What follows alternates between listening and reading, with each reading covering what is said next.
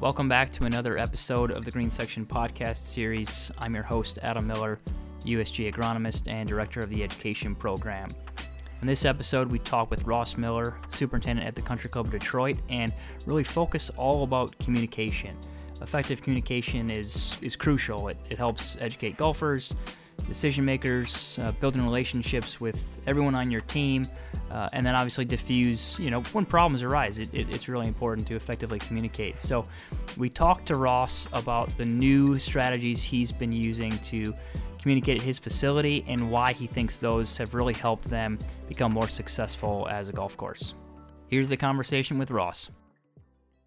Ross, thanks for taking the time to join us. You're fairly well known in the turf world, but you know, for those who aren't familiar, give us a quick bio, you know, sort of your journey in the industry so far, and a little bit about uh, the Country Club of Detroit. Sure. Born and raised small town, Northwest Ohio, Fort Jennings, uh, small town of about 450 people. Grew up in agriculture in a little non traditional format. Uh, my mother's family had a large apiary farm, beekeeping farm in uh, Western Ohio, and my father's side of the family were one of the initial investors in a small nine hole course. It's now 18 holes, Delphos Country Club. So I grew up starting to work there at age 13, 14 years old, and fell in love with the work and the variation of work. Ended up going to Penn State, graduating with a bachelor's degree in turf science from there. Uh, along the way, worked in another course in Northwest Ohio, close to where I grew up, uh, in Lima, Ohio, Shawnee Country Club for three years. Uh, did an internship, spent time at Double Eagle Club down in Columbus, Ohio, working for uh, who I consider my uh, chief mentor, Todd Voss. And then from there, spent a year after graduation up at Sylvania Country Club in Toledo and moved out to the East Coast to a 36 hole property that was then called Lowe's Island Club, which is now known as Trump National Washington, D.C., and spent a total of uh, nine years out there, uh, four of which were with the Trump organization, and had the good fortune from Trump National DC being offered the position, superintendent position here at Country Club of Detroit, and been here, started my ninth season now. So I think you're the fourth guest in a row actually that we've had on. That's a, a Penn Stater. So that's you know, it'll be interesting to see if we get any feedback there. Um, you know, there, there's a lot of you guys, so that's awesome. Uh, also, thought it was cool. Really, you've got sort of beekeeping, you know, in your in your family. With um, you said it was your your mom, I think, who was involved. So, were, do you got that going on in the golf course? Yes, uh, yes, we do. We've had actually uh, our executive chef was pushing that uh, um, initially when I started here, and we have since layered it in. Uh, there's actually um, uh, we had been doing it in house, and then we're now looking at uh, outsourcing with a, a, local firm that's uh, building up a lot of a lot of resources with local um, environmental groups as well as with uh, local restaurants in regards to beekeeping in urban areas. It is, it is a part of a fabric of our culture here at CCD. In addition to everything that you you do, you know, day in and day out on the golf course, I think one of the things that you're most known for and what I'm excited to talk to you about today is is really your communication and leadership skills. So talk a little bit about your sort of facility-wide communication strategy, how you include employees, you know, the course leadership and the golfers in that strategy, really to keep everyone informed about what's going on maintenance-wise. So our communication, I guess I would say strategy, plan of attack, whatever you want to call it, is uh, a heavily, I, w- I would call it a vertically integrated approach with uh, staff members, seasonal staff, full time staff, mid level managers, senior directors at the club, as well as uh, committee members, uh, golf committee, greens committee, and, and board members here. So our base uh, simple thing that we start with every single day here is what we send out myself or either one of my assistants, uh, Jack uh, Tomasma or Jarrett Wyrick. Uh, one of the three of us sends out uh, what we call our course conditions email. That entails okay, we're uh, yesterday, hopefully until October was the last frost delay for the year, but entails any frost delay items as well as then layers in we what we call items of note. So outlining any special projects, uh, uh, drainage project on the course, uh, irrigation leak that's being repaired on four fairway. Uh, all of those items are on this email.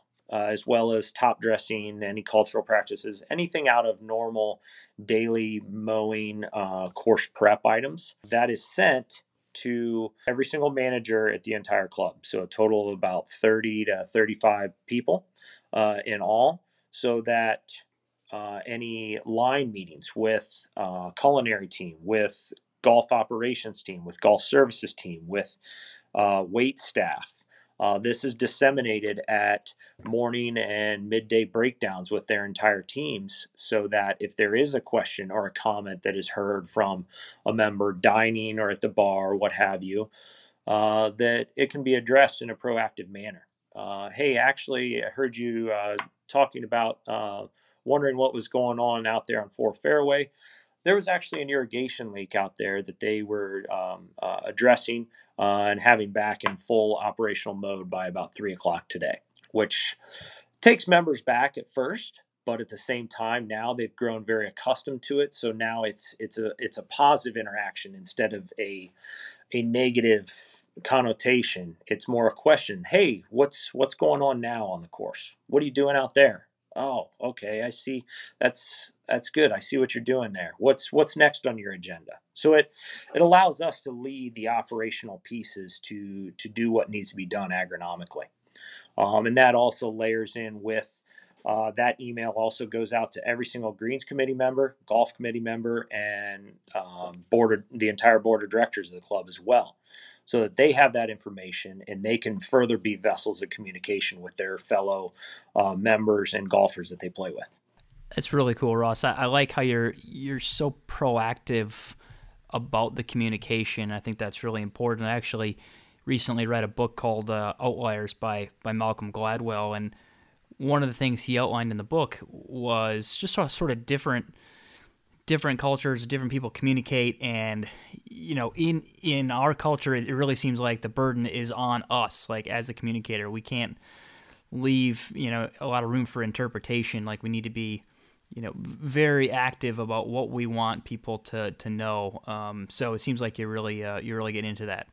We definitely do because we see we see it as an opportunity one to be transparent with our membership as well as it allows us to to lead the dialogue. The simple term we always use with our membership is that the golf course is a cathedral. It's it's never finished. We are always going to be doing things to improve and better the course. The more we communicate with those, the more membership gives us, uh, for lack of a better term, the leeway to continue to peel back the layers of the onion. A couple years ago, you helped us with an article on communication and mentioned that a really cool story, and you, kind of alluded to it before. How, in this case, a restaurant staff person overheard some golfers that you know had frustrations or or complaints or whatever it might have been, and but because they had the information as to what was going on, they jumped in you know, with the, the course info. Um, and that really eased the, the golfers' concerns. So it really seems like taking the time to get to know everyone at the facility and educate them on, you know, what you do sounds well worth the effort. Abs- absolutely, Adam. It's uh, it's a very unique situation here where every single department here it's a very cohesive mentality. Everyone understands that every piece of the puzzle is very important to our daily success, uh, our yearly success, and our long term success, and uh, trust and um, uh, progress with the membership.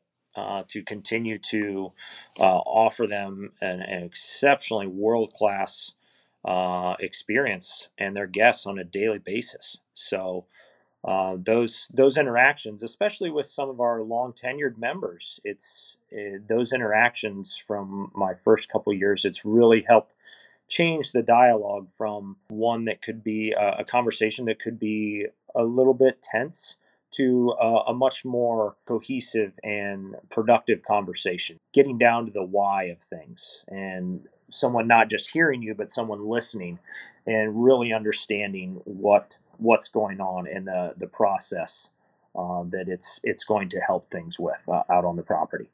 it can be really tough to you know set aside time to talk to to as many people as you need to talk to in a given day when you think about you know you're just you're constantly putting out fires or just having to adjust on the fly with whatever is going on on the golf course how have you found success keeping golfers and decision makers sort of you know regularly informed you mentioned the email but what else you know what other tools are you using to keep them informed we utilize traditional platforms uh, in the, the locker rooms and at the first tee. We have postings there when there's special items going on or something different than the membership hasn't seen. A perfect example was uh, when we were sand injection grading in greens. Uh, the membership here had never seen that, never heard of it. So that was something we had to be proactive with. And instead of people being shocked, they, they understood it. Uh, we use those uh, forms. I'm a big one on uh, taking the time to be there and, and members see us, especially when there's challenging times. I make sure at least three to four days a week, I stop in there for 15, 20 minutes a day and stop and talk with members. If they have any questions, I'm there to answer any questions they may have, as well as the club as a whole. We have a, a vessel that we we call Saturday morning breakfast. Uh, it's a small uh, kind of buffet breakfast that the the club has, and, um, a good chunk of the members come every Saturday morning. They have their breakfast. Those that go to tee off, they tee off. Those that don't, uh, they're sitting there and chatting and whatnot. And ourselves as department heads, uh, four or five of us, as well as our COO Craig, uh, we will stop in there for a period of time every Saturday too to uh, answer any questions that members may have or, or, or any discussion pieces that they w- may want to discuss. So we utilize those forms of communication. Um, as well as we have a communications director here now at the club that we have weekly e-blasts that go out. We call the Weekender that highlights everything with every department uh, going on, as well as when there's possibly some uh, construction going on. That there's a uh, a vehicle for members to see what's going on, who's Uh, progress, things like that. Those the, there's kind of an opportunity there for members to take a look at things, in addition to what we communicate out. You touched on it earlier a little bit. I think in respect to that sort of that Saturday morning breakfast, I, I think it a part of that's listening and listening is an extremely like active activity. It's not a passive activity. It's hard for us to to listen really intently, especially at different times, you know, to golfers when they've got you know some some negative feedback, you know, or things like, you know, why are the greens rolling slower today? So, how do you handle golfer feedback, you know, listening to golfers, especially when it's negative, and then how do you turn that into, you know, a positive? I think it's a multi layers uh, in in that. Uh, you, you hit the key word. I I, I think I, I take it a step back is really clarifying to what you're saying, Adam. Is not just hearing someone, but truly delving in and listening and listening to the entirety of what they're saying before you develop an answer or uh, a comment in regards to it, so that we don't come off abrasive or anything like that. I guess how I've learned through it, and a lot of it was learned uh, through Todd. Uh, Todd was very, very big on communication, and us uh, as interns there really delving into the communication, and in that you you can never communicate enough, and and active listening to what you said. So how I tend to personally, and this is just me personally, how I tend to attack those situations is first and foremost is truly listening to what the comment or concern is. Say, like you brought up green speeds, uh, perfect example.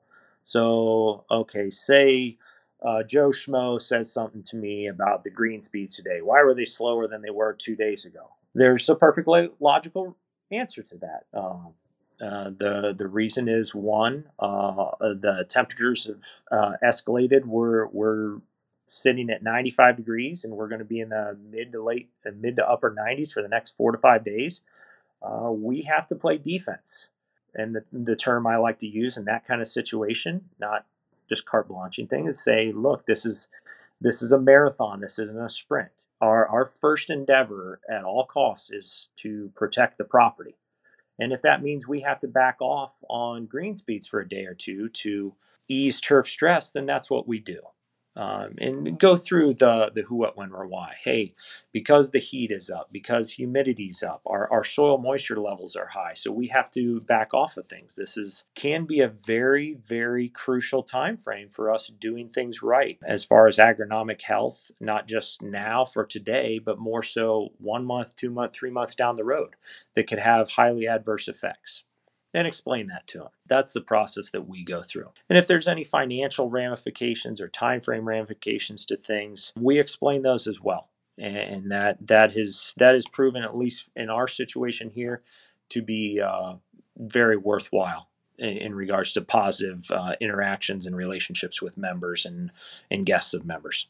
Let's talk about you know working with your your COO. Uh, you've obviously done a good job of developing open lines of communication throughout the whole facility, and, and no doubt that's helped with the overall culture. I think the relationship with the, the GM or the COO, you know, that doesn't always come naturally. It sometimes there's friction there, but it's critically important. So, what are some ways that you can think of that have helped you sort of make things click with uh, with Craig, your COO?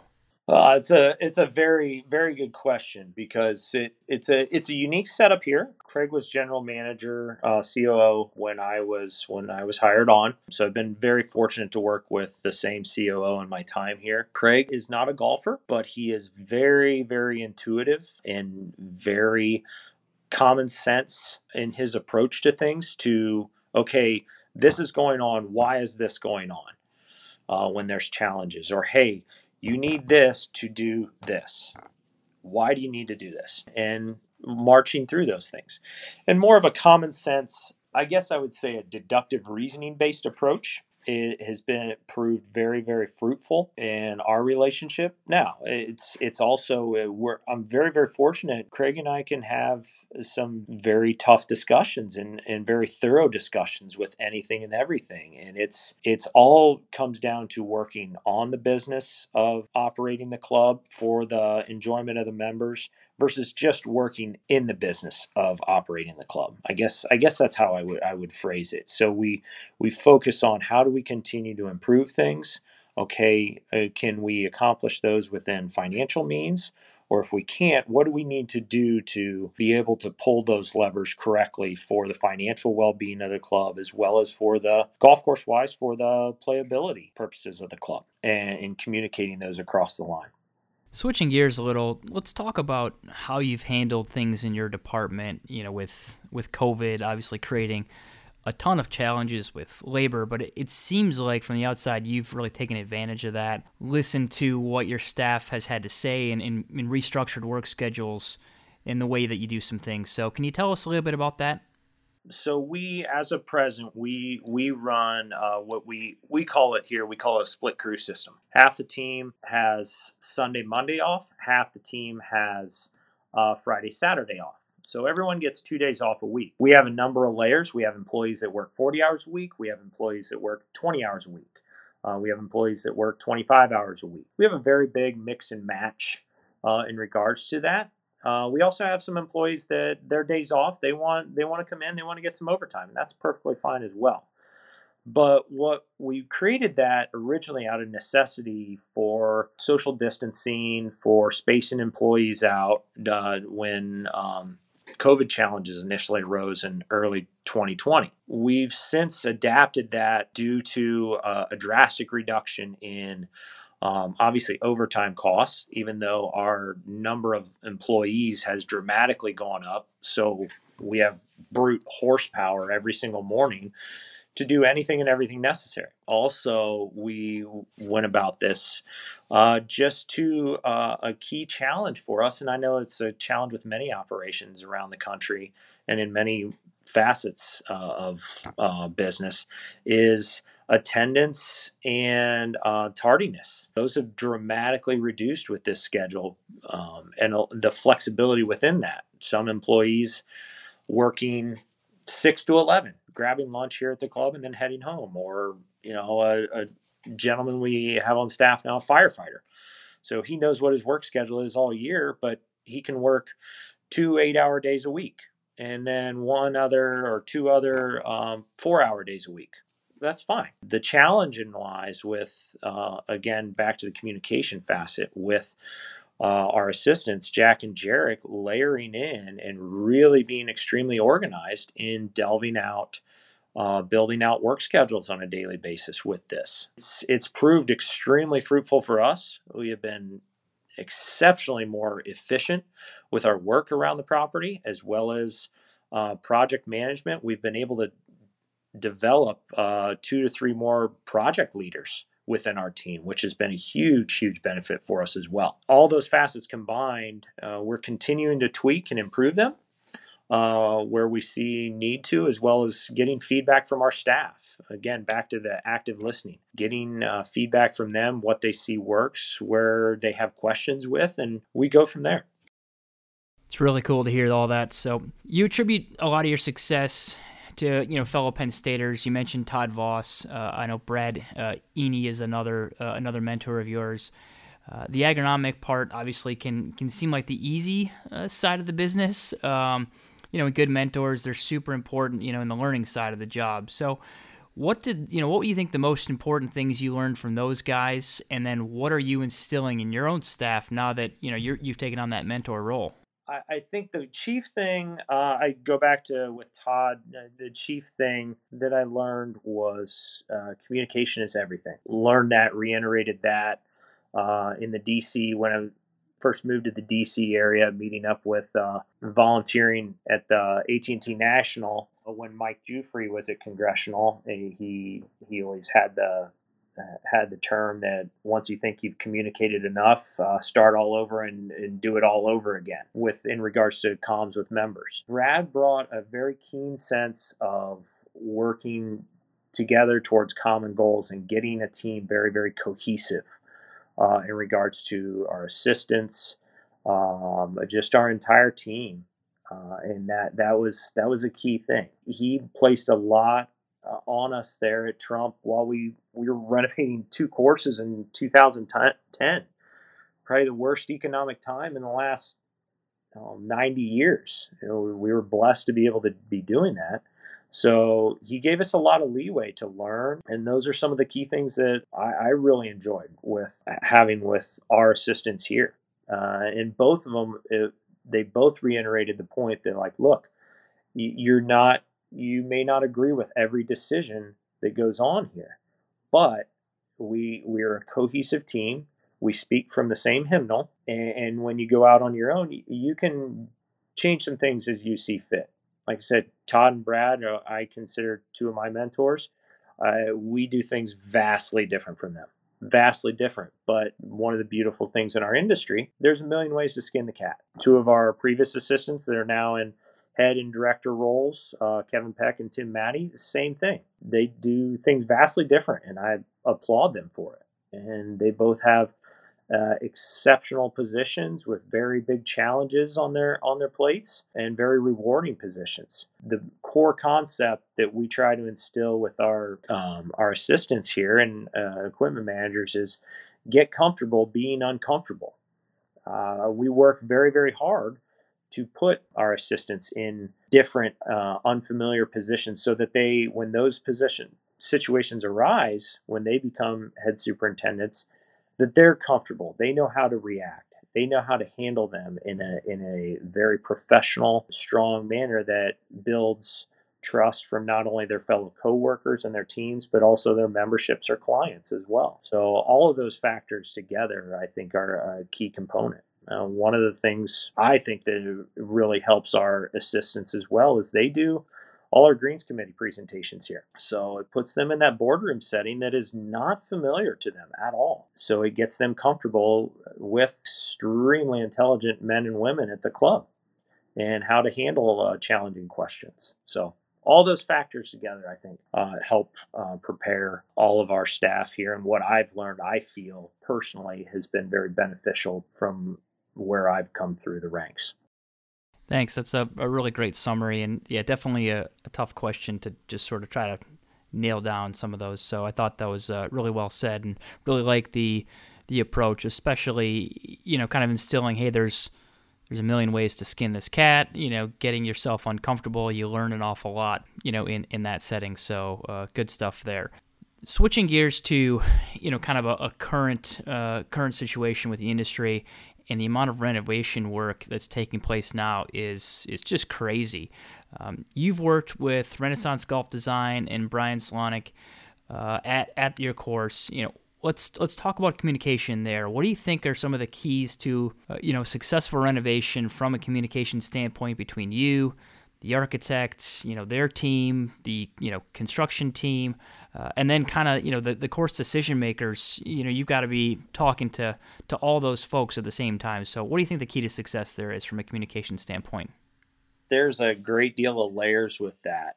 And I think it varies between architecture firms that exceptional architecture firms, Fazio, Nicklaus Design, Palmer Design, Art Art Hills or design that are uh, architects versus like Renaissance Design, Coore Crenshaw that are design build firms. There's there's different layers, uh, ways that things need to be communicated, but the core with architects to your point, they're so busy right now. The more information that can be given to them in full transparency, the more efficient they can be with building out plans accordingly. Information in regards to not only just the the land and the agronomics, but what's what is their client envisioning? What does their client want to see out of XYZ project? Those are key things that can also lead into okay, we can go into this, okay, what is their budget for this? What financials are we looking at? Because you know you could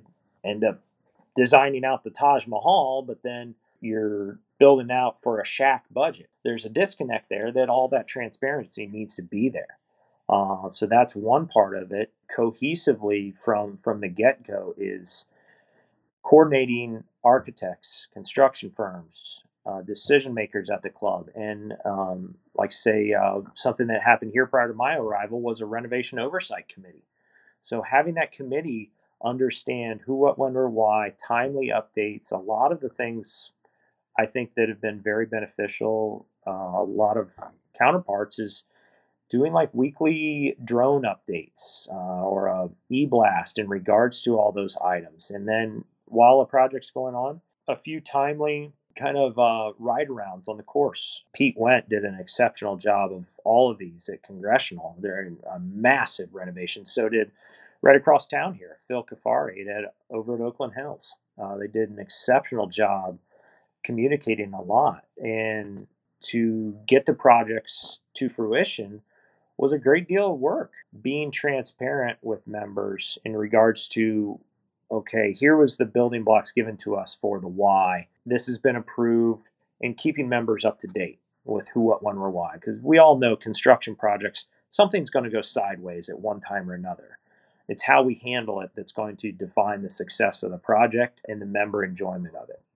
Ross, I want to get you out of here with one last question. Uh, during the prep for having you on the podcast, we came across a blog you wrote in 2011 really predicting the evolution of superintendents' roles over the next 10 years. And I'd love to have your crystal ball because you absolutely nailed it uh, in, in, that prediction, uh, especially with how communication really has become more and more important. And since you nailed it then, I've got to ask, you know, how do you see communication and the superintendent's role in general evolving for the next 10 years?